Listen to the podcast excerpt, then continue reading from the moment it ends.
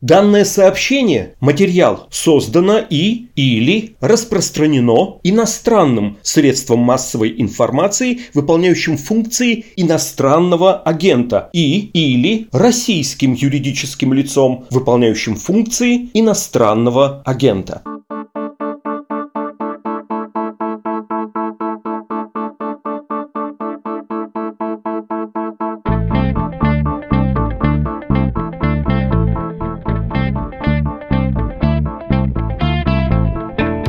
Здравствуйте, это «Что случилось?» Подкаст о новостях, которые долго остаются важными. У микрофона Владислав Горин. Важный эпиграф.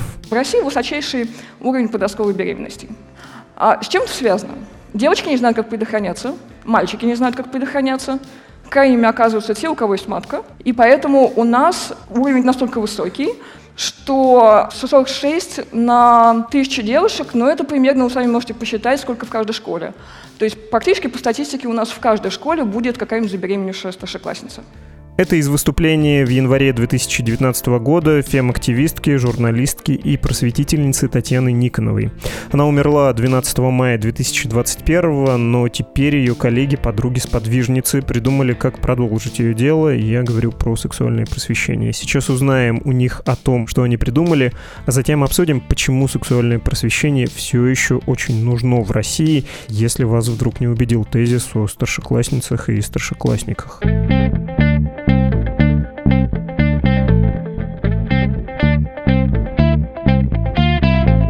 С нами Татьяна Дерябина, бывший менеджер и соратница Татьяны Никоновой. Так, рискну вас представить. Татьяна, здравствуйте. Здравствуйте. А также Екатерина Сигитова, психотерапевт, блогерка, подруга Татьяны Никоновой. Екатерина, мое почтение. Здравствуйте. Предлагаю вам такой план. Сперва давайте поговорим о Татьяне, в том числе расскажем тем, кто не знал о ее, в общем-то, захватывающей жизни. Вторым пунктом о том, как э, вы хотите сделать для сохранения ее наследия нечто довольно интересное. И я понимаю, что звучит штампованно, но это называется по-русски «продолжить дело». А третьим пунктом поговорим про секс-просвещение, про эту важную проблему в России и, в общем, про то, почему это все еще проблема. Давайте начнем с жизни Татьяны и про бездомность, и про удачный медиа-стартап, и про вот такую активную, с большой аудиторией, активистскую деятельность, про вот эту общественную пользу. Кто рискнет начать? Я думаю, Таня должна начинать. Спасибо большое. Я наоборот хотела сказать, Катя, может, ты скажешь, потому что вы же довольно давно дружите с Таней, а я с Таней была знакома лично примерно 4 года. Ну, мы можем по очереди, на самом деле. Да, мы с Таней да, знакомы, давай. наверное, 15 лет точно. Я точно не знаю, но еще со старого ЖЖ, когда вот это все начиналось. И там Таня занималась разными проектами, еще не своими, она в разных интересных работала. И там в здравоохранении у нее был проект, потом Сплетник.ру, там, который потом был продан. В общем, она всегда делала что-то интересное. И я так понимаю, часть ее вот каких-то опытов, которые позже они уже переосмыслялись в плане феминизма, да, они случились тогда, но мы тогда все были вот примерно одинаковые молодые, не сказать, чтобы очень умные и продвинутые, да, но жили как умели. И, в общем, как-то мы сдружились с тех пор, и, в общем, все время были на связи, на самом деле, все это время. Лично встречались не очень часто, потому что жили почти всю жизнь в разных городах. Потом я уехала из России в разных странах. Но, в общем, старались каждый раз, когда я приезжала, практически всегда мы виделись. И у Тани вот менялись постоянно проекты. Было интересно очень за этим наблюдать, и во многом как-то были на связи тоже по поводу того, что как развивать, что сейчас кому как заходит. Ну, я занималась, собственно, своей карьерой в психотерапии, про это тоже много говорили, потому что Таня тоже интересовалась психическим здоровьем, и много про это было. То есть как-то так, в общем, вот такая вот история, самая обычная на самом деле. Да, и отдельным пунктом я все-таки хочу про бездомность, э, чтобы вы рассказали, потому что это важный опыт, э, который может тебя или сделать очень черствым и отвратить от собственной даже жизни, депривировать, а может стать опытом, в общем, довольно большого сострадания, научить тебя какому-то колоссальному сочувствию, но не сентиментальному, а вот с пониманием дела. Рискнете рассказать про это?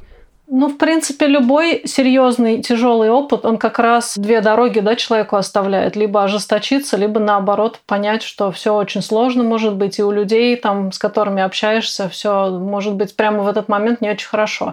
У Тани был опыт бездомности, он был довольно давно. Она приехала в Москву очень рано, там где-то, что ли, около 20 было лет. Это еще до нашего знакомства, я уточню, был. Вот буквально, наверное, за пару лет или за год, может быть, даже. И она вот искала, в общем, работу, да, как-то. И тогда у нее был период очень сложный, когда ей негде было жить, и она вот устроилась на работу и, собственно, какое-то время ночевала прямо там за декорациями. Она об этом потом, вот пару там лет назад где-то, она написала об этом в соцсетях, о своем опыте. И это многим, я так понимаю, было очень шокирующе это прочитать, потому что Таня — это как-то само понятие успешного человека, да, оно, видимо, плохо вяжется у людей с тем, что может быть какой-то тяжелый опыт. И да, определенно это был один из опытов, который, конечно, приводит к переосмыслению очень многих вещей, ну, о том, что мы все уязвимы. И вот Таня это акцентировала, что по факту шансы оказаться на улице у многих людей гораздо больше, чем они думают. Ну, особенно если живешь не у себя в городе, да, не имеешь собственного жилья. Там много, есть индекс бездомности, так называемый, в общем, много пунктов. И после этой публикации все пошли проверять свои индексы. Я тоже пошла проверять. Я вот иммигрант, например, живу в чужой стране, у меня тоже нет собственного жилья. Ну, короче говоря, мы все к этой точке ближе. И вот это, например, один из примеров, когда Таня совершенно бесстрашно привлекала внимание ну, к очень важной теме и получала за это, к сожалению, очень много негатива в том числе. Но, тем не менее, она это делала все время. Я хотел бы процитировать материал, он называется «Клеймо бездомности». Это в издании «Такие дела». Вышло весной 2018 года. Такая цитата, собственно, Татьяна Никонова, автор. «Мужчины сначала готовы за тобой ухаживать и дарить цветы, узнав, что ты бездомная, сразу предлагают поехать в сауну и еще с парой их друзей. Тебя постоянно пытаются втянуть в проституцию, и это еще одна причина, почему о своей жизни стоит помалкивать. Полиция, тогда еще она называлась милицией, не стесняется выражений отношениях и не верит ни единому твоему слову. Знакомые произносят слово «бомж» таким тоном, что у тебя слова застревают в горле, и рассказывать о своих проблемах перестаешь, чтобы так не стали говорить и о тебе. Вранье о себе превращается в привычку, так легче сохранить уважение окружающих. Ну и сама себя в результате уважать перестаешь, потому что знаешь, что дружат люди не с тобой, а с полностью выдуманным персонажем. Очень советую всем, кто этого текста не видел, пойти и прочитать, насколько это был, в общем, важный опыт, который человек меняет, но, повторюсь, может изменить в одну сторону или в другую. Да, можем к какому-то более современному этапу перейти, но мне кажется, это был важный момент в жизни, важно было про него сказать, потому что он, в общем, характеризует человека. Мы с Таней знакомы почти, мне кажется, 4 года именно лично. И, собственно говоря, я занималась тем, что взяла на себя всякие организационные вопросы, чтобы разгрузить Таню, чтобы она могла сильнее погрузиться в свою деятельность и популяризировать то, чем она занималась. Мне очень откликнулся текст про бездомность, потому что, как я и сказала, я не очень давно знаю Таню относительно, и для меня этот текст стал открытием. То есть я не знала про такой ее опыт, и мне кажется, это очень важно, что она сказала об этом, сказала гласно в статье, чтобы люди действительно посмотрели и поняли, что такое бывает, что нельзя стигматизировать людей на основании того, что они... Вот Татьяна когда-то была, как выражались некоторые, бомжом, а теперь она известная личность, уважаемая в кругах просветительниц, феминисток. Так что я считаю, что этот текст очень важен, и, Владислав, присоединюсь, я советую его прочитать. Я рискну повториться и сказать, что этот опыт еще важен для человека, который, в общем, все свои высказывания строит примерно с таким посылом, что мы вот живем, и о многих вещах стараемся не думать и не признаваться в них даже себе, а проблемы существуют, и я бы рискнул обобщить, сказать, что многие ее проекты именно с таким пафосом, с такой интонацией были сделаны. Да, я, простите, перебил вас. Нет, нет, нет, нет, нет, я, в общем-то, согласна. Ну, на самом деле в этом же и суть, когда человек придает свое лицо какому-то социальному явлению, да, говорит, это не просто где-то там происходит, там за ширмой, да, это вот я. И я как раз это имела в виду, когда говорила, что она совершенно бесстрашно это делала, несмотря на то, что потом выливалось, да, потому что весь хейт, который к этому явлению относится, он, конечно, частично обрушивается на человека, который своим лицом, в общем, в эту рамку, да, рискнул влезть. Это то, что надо делать, потому что суть дискриминации, она часто в расчеловечивании, в общем-то. А это обратный процесс, да, когда мы снова придаем человеческое лицо, конкретное очень лицо. Справочно про последний проект или проекты. В 2012 году Никонова завела блог о феминизме, гендере и о сексе. Он назывался Сэм Джонс Дайери. Сейчас он преобразован в проект под названием Никонова онлайн. Был посвящен секс-просвещению, ну и вот проблемам феминизма я уже повторяюсь, да, немножко. В Телеграме этого проекта было 32, вот сейчас есть 32 тысячи человек, подписчиков в Инстаграме более 270 тысяч. Вы хотите это наследие сохранить, но при этом у вас есть э, такой этический подход, вы не хотите использовать эти аккаунты. Можете про это поподробнее рассказать, как все будет развиваться и почему личные аккаунты, вот этот накопленный потенциал аудитории, потенциал, связанный с персоной Татьяны Никоновой, вы теперь немножечко, ну, не отодвигаете, но не будете его эксплуатировать по максимуму. Мне кажется, важно то, что люди подписывались и читали Таню лично, да, и если там ее нет, то, наверное, не очень аккуратно будет это использовать, потому что, ну, нам многие писали, да, когда мы организационные записи отправляли от ее аккаунтов, что сердце ёкает, да, потому что, конечно, система вся психическая условных рефлексов настроена на то, что это она, и очень больно становится сразу, и это я полностью понимаю, разделяю, поэтому это одна из причин. А вторая причина, мне кажется, что ну, это как-то сохранить границы да, того, что вот это было ее, и там, правда, кладезь абсолютный материал, и пусть это будет вроде библиотеки, а новый проект, он должен получить какое-то новое пространство, это просто будет правильно, потому что там будут новые имена, новые люди, да, я надеюсь, что мы все вместе вот создадим вот это, что-то другое, да, то есть нам, правда, вроде как не требуется такая платформа с уже готовыми подписчиками, мы хотели бы начать с нуля. Я хотела бы добавить, что, в общем-то, у нас Екатерина сходятся взгляды на это. Я тоже считаю, что неэтично использовать площадки Тани, потому что, да, опять-таки это триггерит когда уведомления всплывают, когда происходит какая-то деятельность под ее лицом, и мы считаем, что лучше законсервировать это и действительно держать, потому что мы хотим привлекать других экспертов в этой области. И будет странно, если за лицом Тани будут высказываться другие люди. Вот я пытаюсь как-то свою мысль оформить, и можем ли мы позволить себе такое. А по поводу проекта на Q, насколько Насколько я знаю, Таня его начинала, и суть его в том, чтобы сделать такое пространство с экспертами в области сексуального здоровья, психологии, отношений, с экспертным мнением, куда бы люди могли прийти и получить ответы на свои вопросы, причем квалифицированные ответы на свои вопросы, так как одним из главных критериев того, что человек эксперт, мы считаем то, что он деанонимизирован. То есть у него должна быть его фотография, его настоящее имя и фамилия, чтобы человек знал, что если он задает вопрос, то он получает, он может получить ответ от большого количества людей, пользователей Q, но вот этому ответу, например, можно доверять. Катя, добавишь что-то? Да, я думала, что как раз у нас идея в том, что ну как-то Таня делала очень много, и никак нельзя ее заменить одному, двум, трем там людям, да, и мы думали, что вот как раз если мы привлечем много десятков, как, собственно, Таня и собиралась, но, к сожалению, не успела, то это получится продолжение, ну, как будто бы ее френд-лента, да, в таком вот виде. Все, на кого она подписана, с кем она общалась, могут просто делать частичку из того, что делала она, и, может быть, все вместе мы осилим тот объем, который, в общем, общем, через нее проходил. И да, это будет сообщество уже, это не будет один аккаунт. Не пытаясь критиковать, пытаясь все-таки размышлять вслух, любой, кто потерял близкого человека, знает, что с физической смертью никуда не деваются любовь, привязанность, доверие. И когда речь, тем более о сексе, тут я уже не про какие-то личные переживания, а про вот такой медийный проект, это все-таки сфера, получается, какой-то каламбур, да, сокровенного и интимного. Если у тебя есть э, персонифицированный какой-то человек, это кажется более выгодной позицией. Ну, я с большей охотой спросил бы о чем-то меня волнующем глубоко на ресурсе, который более эмоционально к себе привязывает. Когда вы говорите про то, что будет больше экспертов. Кажется ли вам, что будут э, с той же охотой и с тем же доверием приходить люди и задавать вопросы о своем интимном? Вообще-то, отвечая на ваш вопрос, уже так и происходит. Люди уже приходят, и люди уже задают вопросы. Там Яндекс позволяет задавать вопросы анонимно.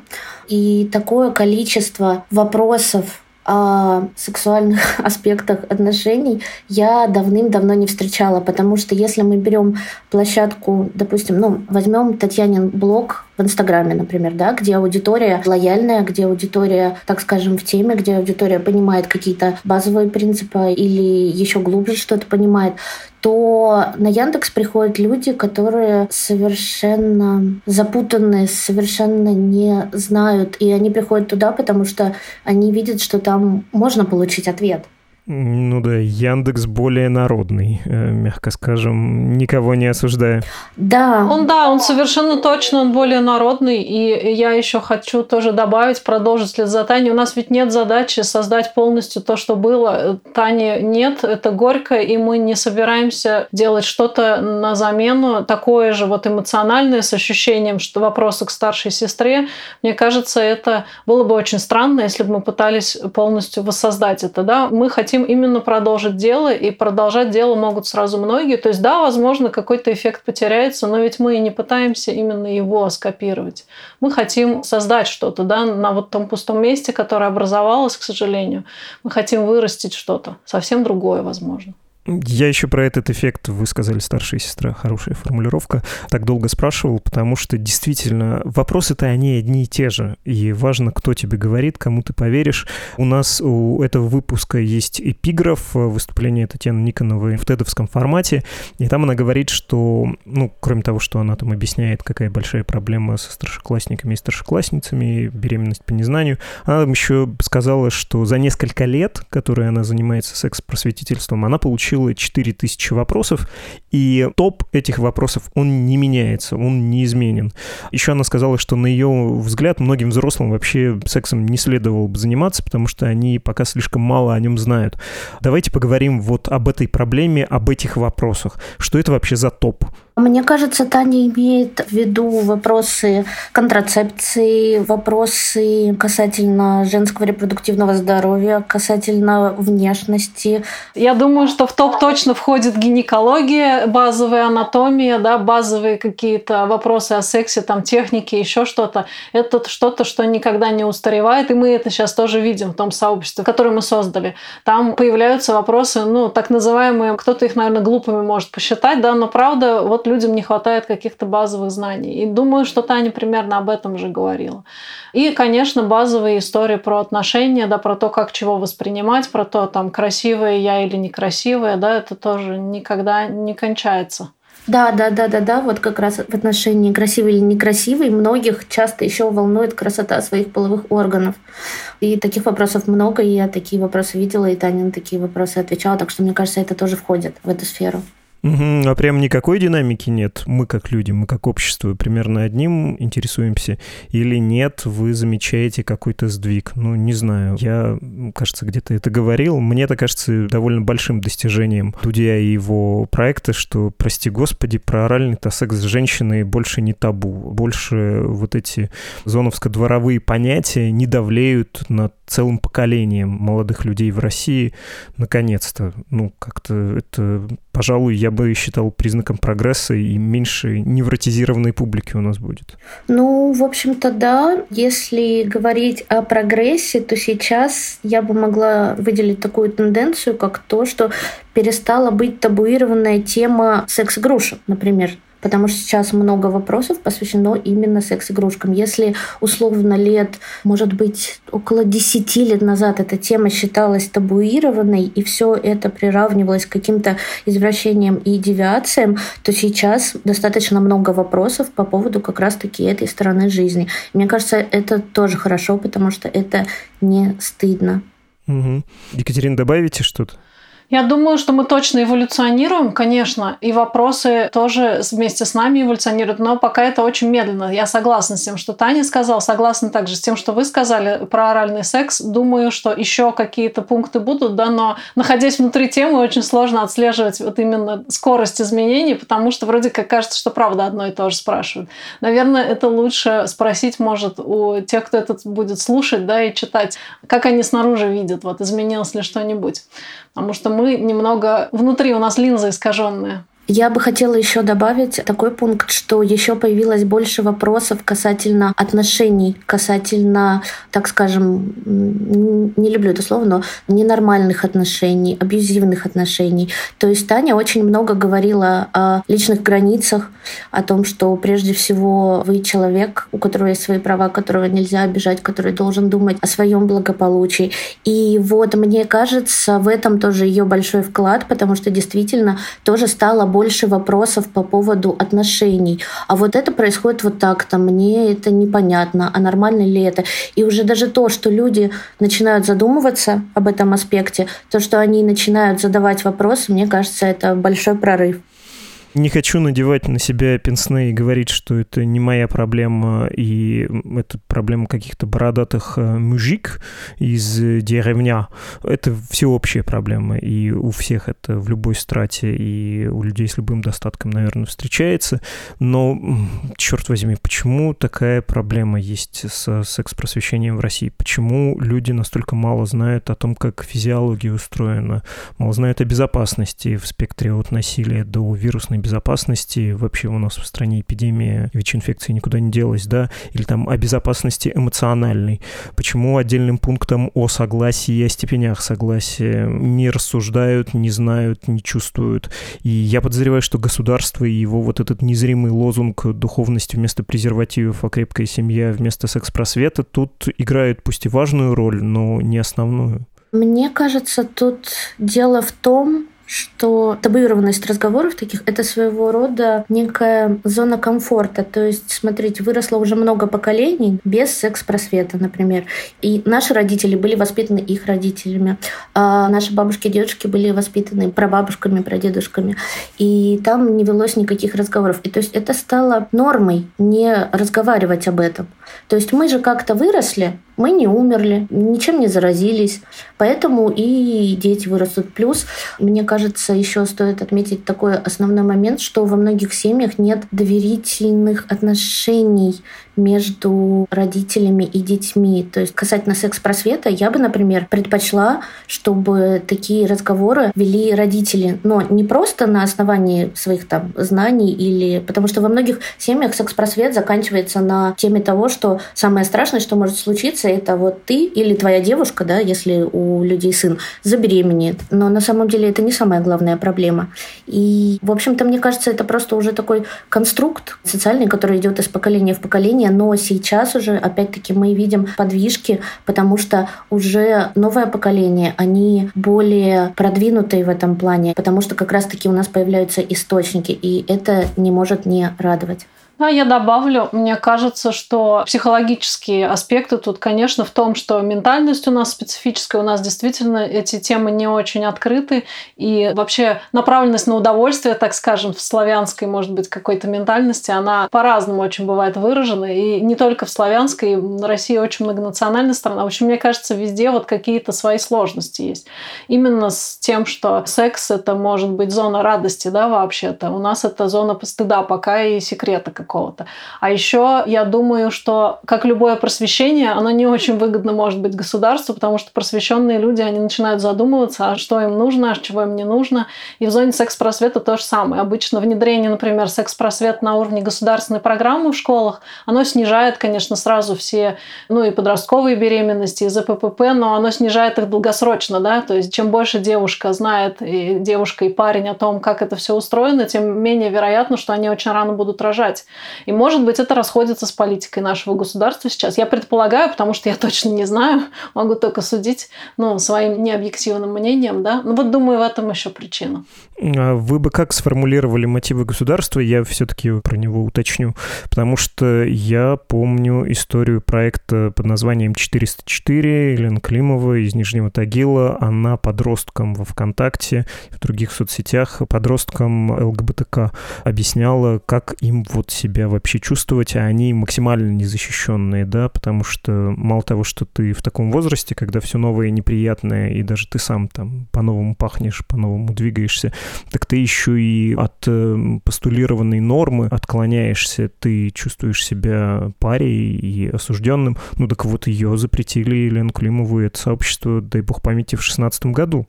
И до сих пор там что-нибудь периодически всплывает, какой-нибудь Петр Толстой в Государственной Думе говорит, МВД должно следить за этим сообществом.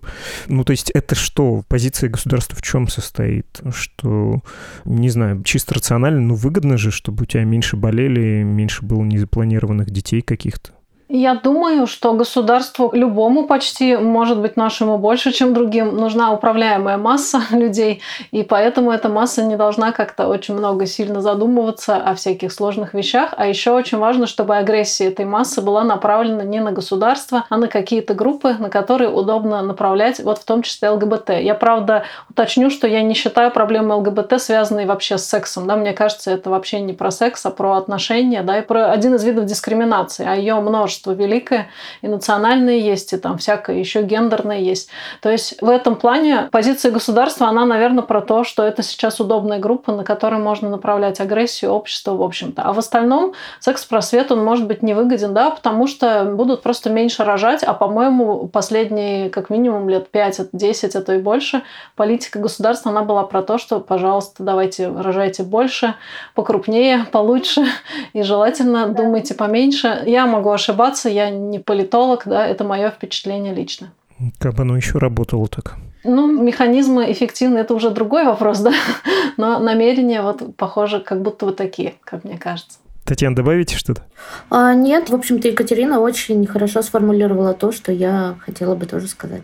Хорошо, тогда давайте завершать. Я хотел спросить еще про наследие немножечко. Известно, что Татьяна Никонова работала над книгой «Наука секса для подростков», и, я так понимаю, не закончила этот текст. Что с ней будет? По книге дело в том, что формально это история того, что все материалы, они перейдут к семье, да, по законам наследования, и нужно оценить там, в каком все это состоянии. Мы этим занимаемся, и как только мы это поймем, мы выпустим, конечно, апдейты. Просто мы не можем заниматься всем сразу, поэтому мы так распределили. Сначала весной и в начале лета организовывали вечер памяти, и там все связанные с этим мероприятия. Потом занялись, собственно, вот идеей продолжения дела.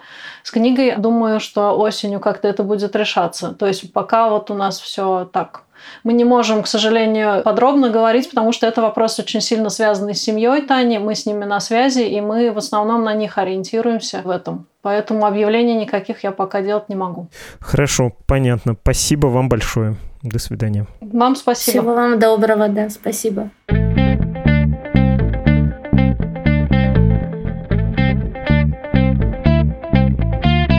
Вы слушали подкаст «Что случилось?» о новостях, которые долго остаются важными, а сам подкаст останется до тех пор, пока вы считаете, что он должен выходить. Вы ведь, слушатели и читатели, теперь финансируете нашу работу. Подписку на разовые регулярные пожертвования спешите оформить на страничке support.meduza.io. Как знаете, вдруг потом будет поздно. Не в валюте, а на словах поддержать, ну или покритиковать, посоветовать нам что-то можно в комментариях на YouTube, канал подкаста Медузы и на других подкаст-платформах с функцией комментирования комментированием. Не открытые, а частные письма мы принимаем по адресу электронной почты подкаст собакамедуза.io. И да, кто это мы? Подкаст «Что случилось?» — это наши гости-собеседники, а также редактор ведущий Владислав Горин, редактор Наташа Контрашова, звукорежиссер Дмитрий Бодров и автор музыки Виктор Давыдов. Скоро встретимся снова! thank you